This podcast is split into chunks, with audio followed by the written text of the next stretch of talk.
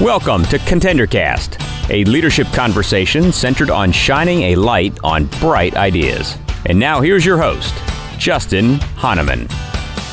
Thanks for tuning in. Thanks for downloading. Thanks for listening. It's Justin Hahnemann on the ContenderCast for shining a light on bright ideas. And today we're talking about a really, really interesting topic um, with my guest today, Miles Pepper. He's the co-founder and president of Final Straw. Miles, it is awesome having you on the podcast. Thanks, Justin. Good to be here. Yeah. So uh, I love this. I, I, I cannot even wait to dive into this topic. It's so relevant right now. Um, the whole, this whole idea of plastic and whatnot, and the idea of plastic straws. And that's our topic for today. And I'll just throw out this fact first, and then I think we can talk, or this will lead into the discussion on how you decided to start this company. But Americans use 500 million straws every single day. That is unbelievable. So, Miles, I'm guessing that was the burning platform or the problem you guys were looking to solve when you decided to start Final Straw. Absolutely, yeah. I, the uh, the genesis of the idea sort of came after watching this video of a sea turtle with a straw stuck up in its nose, uh, which went viral and now has, I believe, around 30 million views. Um, and it, this this entire focus on single use plastic straws and the entire movement and now legislature that's going into place against him really started with this video. And that's the video that I saw uh, when I was sticking a plastic straw in my drink. And I felt so guilty about doing so and thought to myself that I needed a reusable straw. And that was sort of the, the, the start of this entire idea was I wanted a collapsible, reusable straw that was actually convenient and not a long, regular stainless steel straw that would stick out of my pocket or I'd forget in my car. Wow, I, I, love that, and and an unmet need, and you guys have started a company around it. You and Emma Cohen, you guys are co-founders. Talk about how you guys decided to take this jump into to launching this business.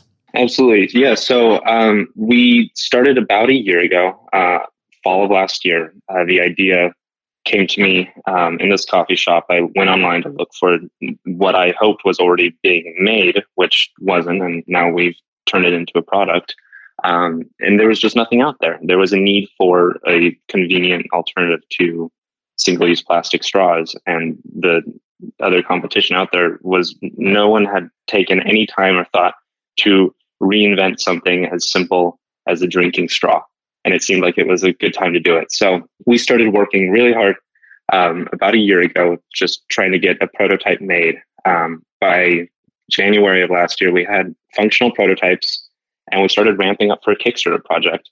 We had talked with a lot of people about getting uh, sort of some larger exposure, potentially investors, and sure. it just didn't. Nothing was really working out. There, no one was really willing to trust these two crazy kids with this weird straw idea that ha- was not proven at all. There was nothing on the market like it, so there was really no market testing that we could do, and we decided to do a Kickstarter as our market test. Yeah. Um, so amazing. You guys raised 1.8 million dollars through the Kickstarter. I mean, that is unbelievable. And you sold more than 150,000 of the final straws in pre-sale. I mean, that's huge. Yeah, it went from uh, from just making a few to trying to figure out how to create an entire production pipeline and get products to thousands and thousands of people. So it's been quite a whirlwind figuring everything out from you know the, the, onset of this which is i just wanted a straw for myself and maybe a few for my friends to now we've got people all over the world who have already purchased final straw and we're shipping next month.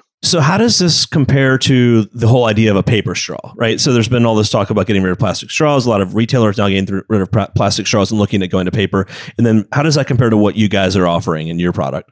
Absolutely. So i think sort of uh, an analogy there would be that it's like a paper towel dispenser. You can you had your plastic straws, which are bad for the environment. They're plastic. They never disintegrate. We use 500 million single single use plastic straws a year, uh, and they're very harmful to the environment. And then the switch over to paper straws um, has well, a people really hate paper straws. From everyone I've talked to, I never hear anything good about paper straws, which is good for us, I guess. Right. Um, exactly. and um, it, it's still single use. Um, it That's does, right. It will degrade in the environment much quicker than um, plastic will, and plastic actually never degrades. It just turns into mic- microplastics, which is its own problem. We can get into that later. But sure, um, paper straws are still a single use item, and what we are trying to do as a company is to really change the way that people think about their interactions with single use plastic. And if we can convince someone to use a reusable straw, carry it with them wherever they go, the impact and the domino effect of that single action will probably permeate the rest of their daily lives, their, their daily actions, and they'll think about their single use plastic items differently and change their consumer habits. And that's really what we're trying to do. Sure. to reduce plastic, not only with straws, but in all aspects of consumer behavior. So, for those that haven't heard of Final Straw or seen the product yet, it's a key keychain size carrying case, right? Made of recycled plastic, which I think is awesome. A variety of colors. You guys got to check that out. Retractable nine inch metal straw, a drying rack, and a cleaning squeegee. That sounds awesome. So I think really cool. But how did you go from hey, we should start this company to get rid of plastic straws to the manufactured product? How do, talk about the process of figuring out the product development? Yeah. So I mean, a lot of the R and D went in um, before and then during the actual Kickstarter. So we launched the Kickstarter with a minimum viable product that worked, but it wasn't ready for mass production. Sure, that's fair. And took a lot of time figuring exactly how to make that. We had um, or all of our cases were 3D printed. All the you know machine parts I personally polished every single one and assembled them by hand before the Kickstarter. Em and I were in my kitchen assembling straws for four days straight because these things took 30 minutes to assemble an entire complete unit and it took forever. And so it was this, you know, the, the big push to get Final Straw ready for the Kickstarter. And then once we launched the Kickstarter, it was the next push of how do we take what we've already worked on and get it ready for mass production. So for the past six months after the Kickstarter ran, uh, we've been working with a design firm and now a factory in China to manufacture Final Straw. Sure. pump out which isn't easy. a week. Right, but you and you, you're, I mean, jumping over a lot of the detail right behind that, but finding a manufacturer in China not necessarily easy, right? If you've never done it before, figuring out designs and whatnot, not easy unless you have a good partner like a design firm. And I'm guessing you had to go through a process to really figure that part out. Everything was a process. Getting this, sure. yeah, no, get, getting, um, you know, we, we launched a Kickstarter that did incredibly well, but with a product that was would get, you know, it, it, would not last on the market. It would get the worst reviews ever because it, it did not function like it should. Um, so yes, absolutely, it was a an extreme jump from thinking that oh we've got a final product to okay right. no now we need to like we need to redesign the entire thing now. And so that's what we've done. And I am incredibly proud of what our team has been able to make over the last six months and what we're going to be bringing to market very soon. Yeah, it's amazing. Well, another really cool thing about you guys is you guys have been on Shark Tank, and I've talked to a lot of entrepreneurs. Uh, many have been on. Many have talked about going on Shark Tank. Talk about the thinking leading up to that. You know, the pros, the cons, the trade offs, the preparation, the lessons learned from that. Yeah. So um, we were two weeks into our Kickstarter campaign, and we got an email from a producer at Shark Tank asking if we'd be interested in coming onto the show. And I, that I remember sitting by myself in my office, just looking at this email. I, I could not believe my eyes. I'm like looking around, like, right. is, is anyone else seeing this? But it's just me in this room. And sort of uh, immediately called up Emma, and the two of us were just like yelling and crying and screaming. It's like this. This is so unreal how this has happened over the last you know two weeks, and by then we had our Kickstarter had really taken off and was doing incredibly well. So it was just all this stuff was happening at, at once, and they needed us to get ready, and and we were like prepping in the next week, and then in a few weeks later we were shooting. So it was it was a very quick turnaround, um, and incredibly stressful trying to get a trying to get everything ready, not only with the company and getting the company set up, at that early stage, but also prepping for, you know, a potentially the biggest news outlet that we could, you know, conceive of in, right. you know, a few weeks later. So, right. it, I mean, it, it, was, it was a lot, but it was so much fun getting ready for that. Oh, I bet. So much fun shooting it. And the, it was amazing to see um, myself on TV for the first time like that just a few weeks ago. That's pretty awesome. Yeah, when I you know we scheduled this um, around the same time that you I think you'd gone on the show. So when I saw that you had just been on, I was excited to to get the download on it. What would you say is like the biggest lesson learned from that? After looking back on it now, what was the biggest takeaway or two from you from that experience? Biggest takeaway, I think, would be to, and this is something that we did, uh, was really stand our ground. We went in there knowing what we were valued at, knowing that what we had created was something special, and going into a room with investors like that who not that weren't necessarily in the loop with plastic pollution. I mean, they had backed some projects that were um, more eco-friendly, more plastic pollution focused, but they're investors. They're not activists. They're not trying to solve a big problem. We are a mission with a product, and they are purely product focused. Sure, so we went sure. in there, and they immediately were trying to get us to go much lower than we were comfortable. Um, our valuation that we came in with, they were, you know, giving us insight that we were valued way too high. But like if you look at the metrics, we really came in there with a pretty fair valuation. So um, we really stood our ground, and we you have to watch the show, but um, we're I'm I'm happy with the outcome, and we are trying to bring this product to as big a market as we possibly can, and keep our mission as the core spine of everything that we do. Yeah, no question. Uh, that's just awesome. Well, turning back to the product itself. So, um, one of the interesting challenges you guys have had, and, and you had shared this with me before the podcast, was that other companies have attempted to copy your idea and almost pop up their own cheaper version. So, uh, how has that happened, and like what's been driving that, and then how have you guys uh, kind of battled that? Yes, it's been a huge problem. Um, so, uh, there are companies out there that wait for Kickstarter project to go viral and if it's somewhat easy to replicate, which I mean, we're making a drinking straw. These aren't computer chips or you know, a car or you know something that's incredibly difficult to manufacture. It's, this is a relatively simple item. Um, it's it's not obvious how to make it, but once you see it, you can sort of figure it out and you know reverse engineer it. So we had very quickly. Uh, I think it was a week after Kickstarter ended, we saw our first knockoff products entering You're market. kidding! Just, wow, it was it was so fast. wow, with such intensity that we were not prepared for. Right. Um, so yeah, we we have a list of oh, with hundred, literally hundreds of counterfeit items that are on the market, um, and unfortunately, just because of the quickness that we were trying to go at, and that we had pretty much no money at the very beginning before we had launched the Kickstarter.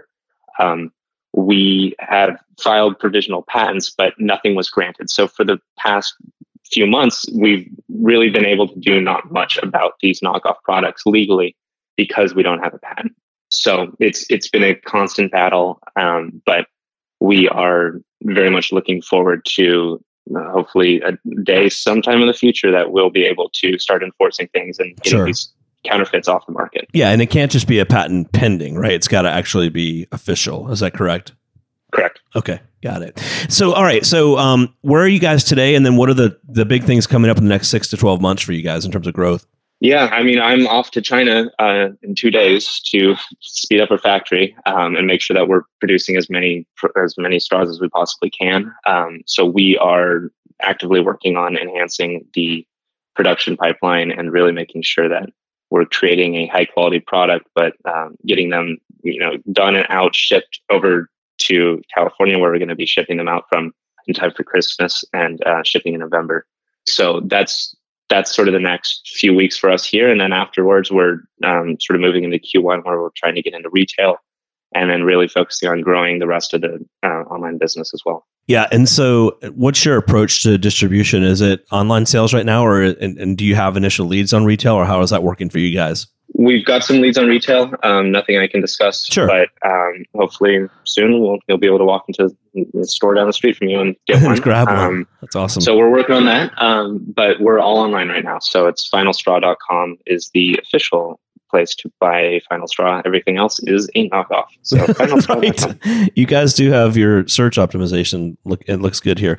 Um, so, and then uh, last but not least, share with us, you know, one or two of the uh, kind of big lessons learned in getting this launched and off the ground for the other entrepreneurs out there listening. Absolutely. Um, I, I, say the first one is really stick to your gut. Uh, this was something that not a lot of people told us was a great idea, and we should drop everything and pursue this crazy idea of making a reusable straw and quit your full time job. And it was sort of a it was a risk, but I felt in my heart that this was something that I was meant to do, and Um, I met Emma, my co-founder, at the very beginning of this, and the two of us work insanely well together. And we both have extreme passion for this this entire movement and reducing single-use plastic. So the two of us dropped everything and believed in what we were doing, and um, we we listened to our guts and we went for it, and it turned out to work pretty well. So that would be my my advice: is stick to what you truly believe is you know a, a, good project. Don't stop because people are telling you it's a bad idea. Stop because you know that it's a bad idea and continue to persevere